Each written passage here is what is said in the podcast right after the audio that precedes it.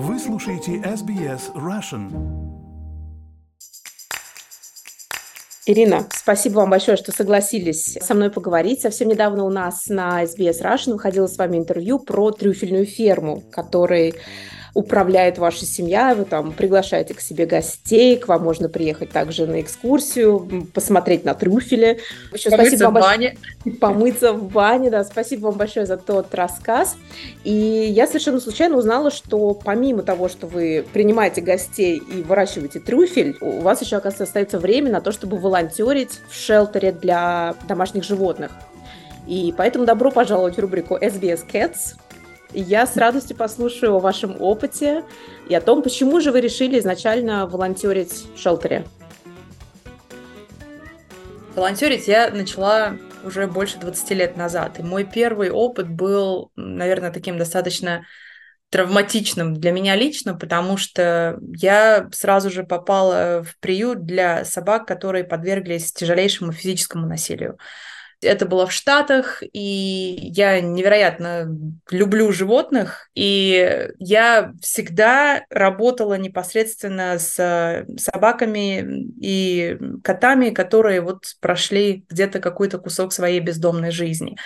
Потому что я считаю, что прежде чем идти к заводчику, наверное, нужно подумать о том, могу ли я спасти жизнь, которая уже была кому-то дана, и ни одно животное ни в коем случае не виновато в том, что оно оказалось бездомным, потому что это, наверное, деяние наших же рук человека прежде всего. Вот, и поэтому в моем самом первом приюте мне пришлось увидеть ту человеческую сущность, когда человек позволяет себе настолько глубоко издеваться над животным, и моя работа заключалась в том, что я просто сидела как раз там, где находились клетки самых тяжелейших избитых собак, и просто с ними вот мне нужно было разговаривать и находиться там какую-то определенную часть ночи для того, чтобы они просто привыкали к тому, что человек может быть просто рядом. Вот это был такой вот совсем-совсем мой первый опыт.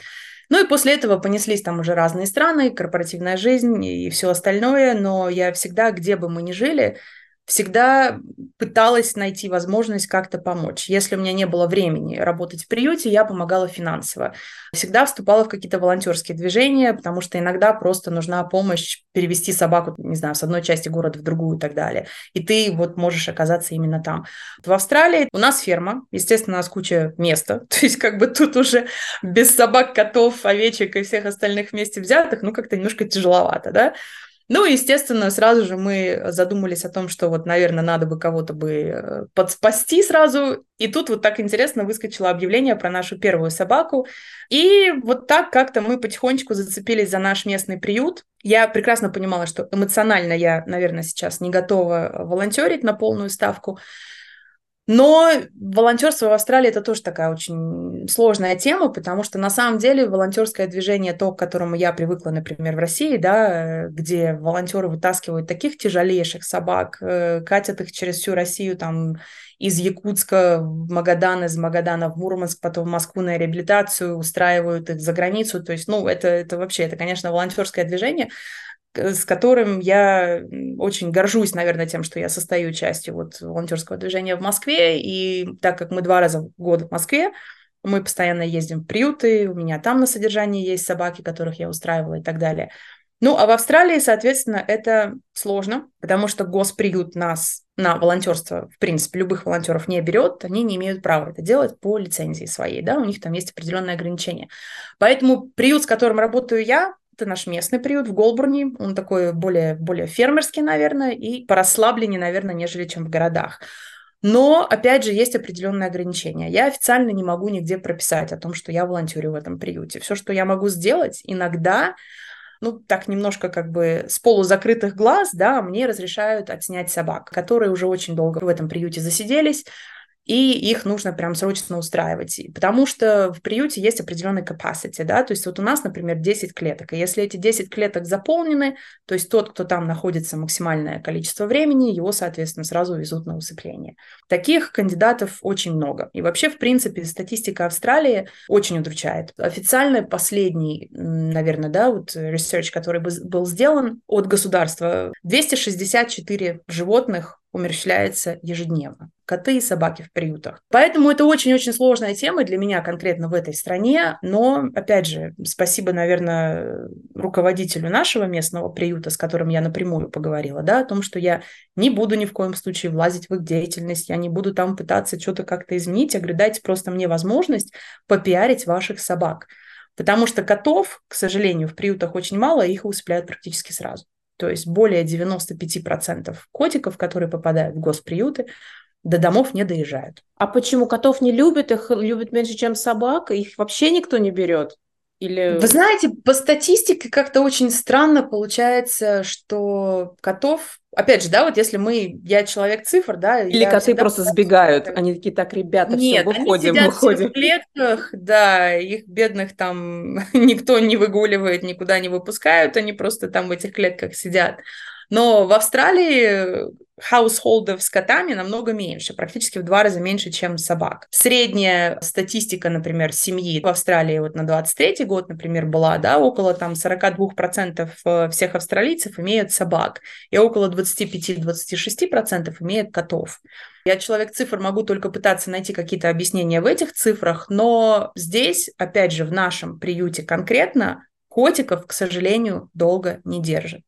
Если этот бедолага не устраивается там за несколько недель, к сожалению, они первые кандидаты, и я жутко, жутко всегда расстраиваюсь, когда я проверяю странички приюта, и я вижу какую-нибудь шикарную котовскую, там, красивую голубоглазую мордашку в пятницу, а в понедельник его нет. То есть я понимаю, да, что, наверное, шансов на пристройство его домой при статистике, где более 90% котиков усыпляются в приюте, ну, наверное, минимальные.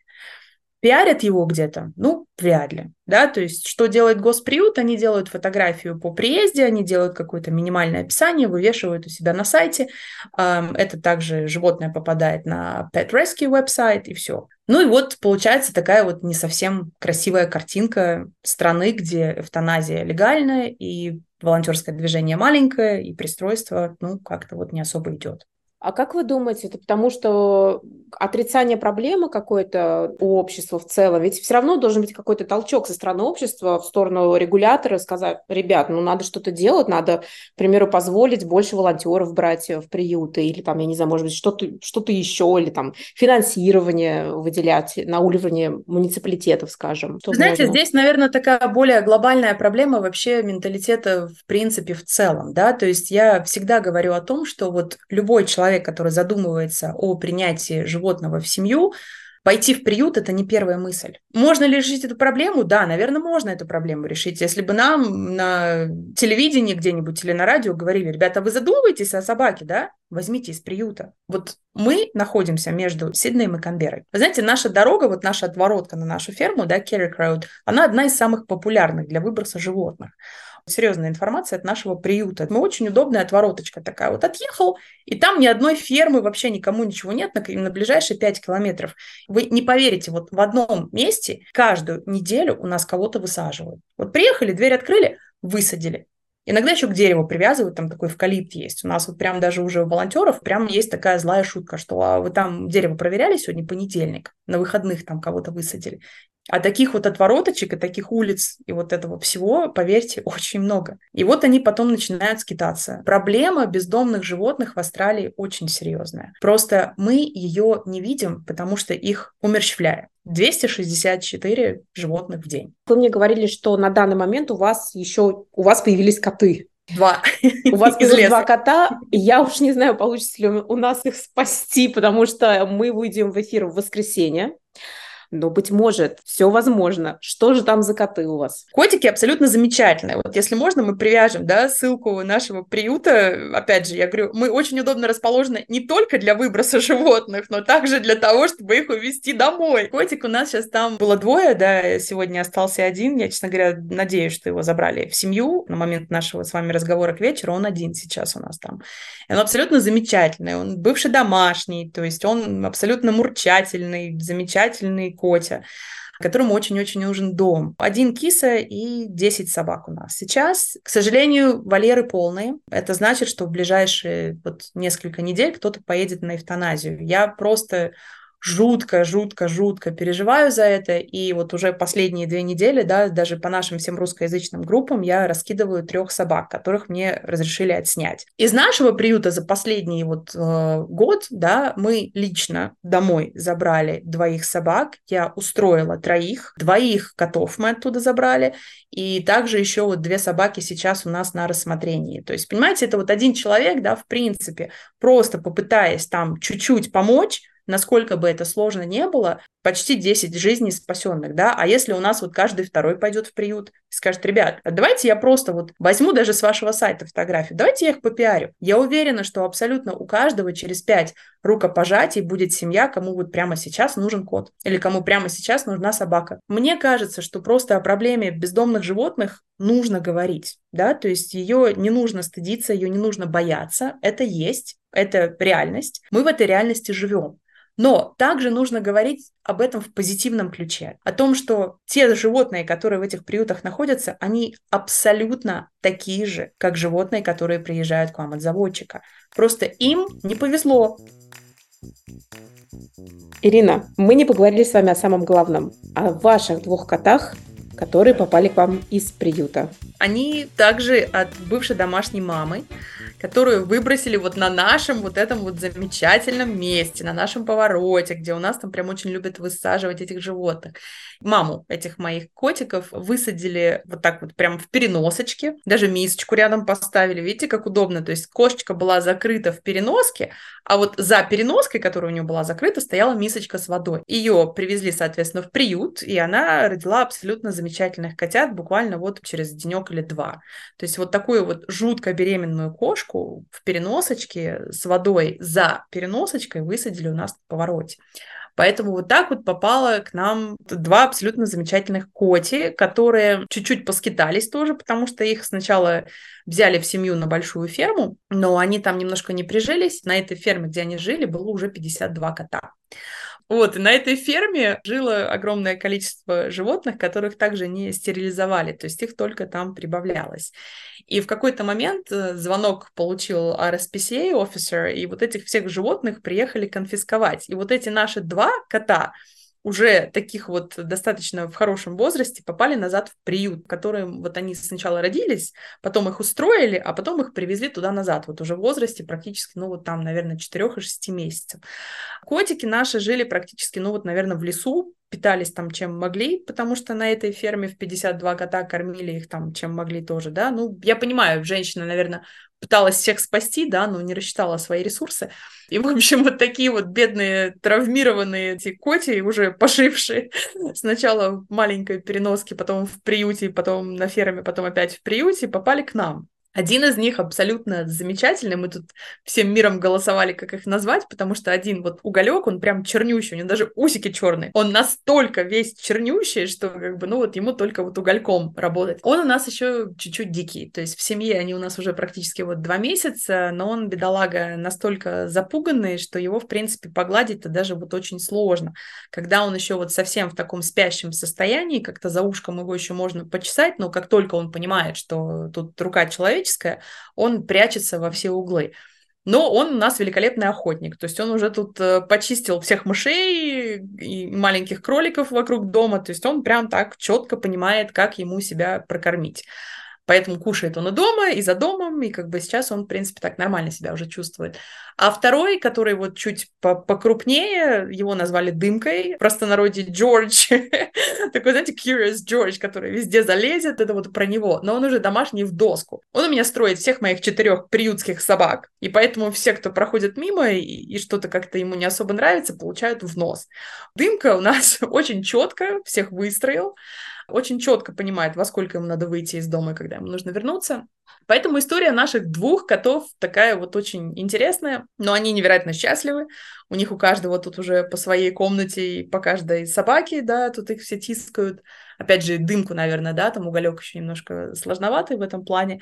Но я очень надеюсь на то, что он полностью уже реабилитируется. Так что наши два клоуна дома, также дома четыре собаки, ну еще и пять овец до кучи. Тоже из приюта. Овцы тоже из приюта? Да, представляете, абсолютно. Я говорю, это вообще была просто такая Из того же приюта? Из того же приюта. Я говорю, мы завсегда-то. А не от той же женщины, у которой было 52 Нет, кошки? они тут э, с фермы, где либо овец можно было на мясо, либо просто их выставить на улицу, чтобы кто-то забрал.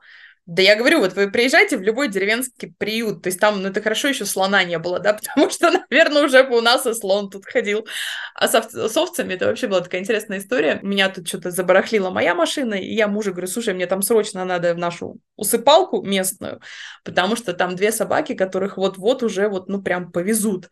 И у меня муж такой, боже, у меня этих дел, короче, тебя еще в этот приют за 30 километров. Значит, едем в этот приют. Он молчит такой, значит, насупился уже. Ну, все, сейчас мне тут опять выслушаю, выслушаю очередную лекцию про мою волонтерскую деятельность. Подъезжаем, он такой, а что ты, говорит, мне не сказал, здесь же еще овцы есть. И мы ровно через 5 минут едем за этой штукой, в которой перевозят овец, подъезжаем к этому приюту в течение часа, забираем этих овец, едем назад. Я говорю, ну что, хорошо, мы съездили.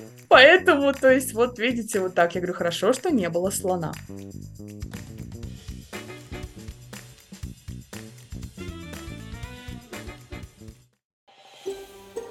Хотите услышать больше таких историй? Это можно сделать через Apple Podcasts, Google Podcasts, Spotify или в любом приложении для подкастов.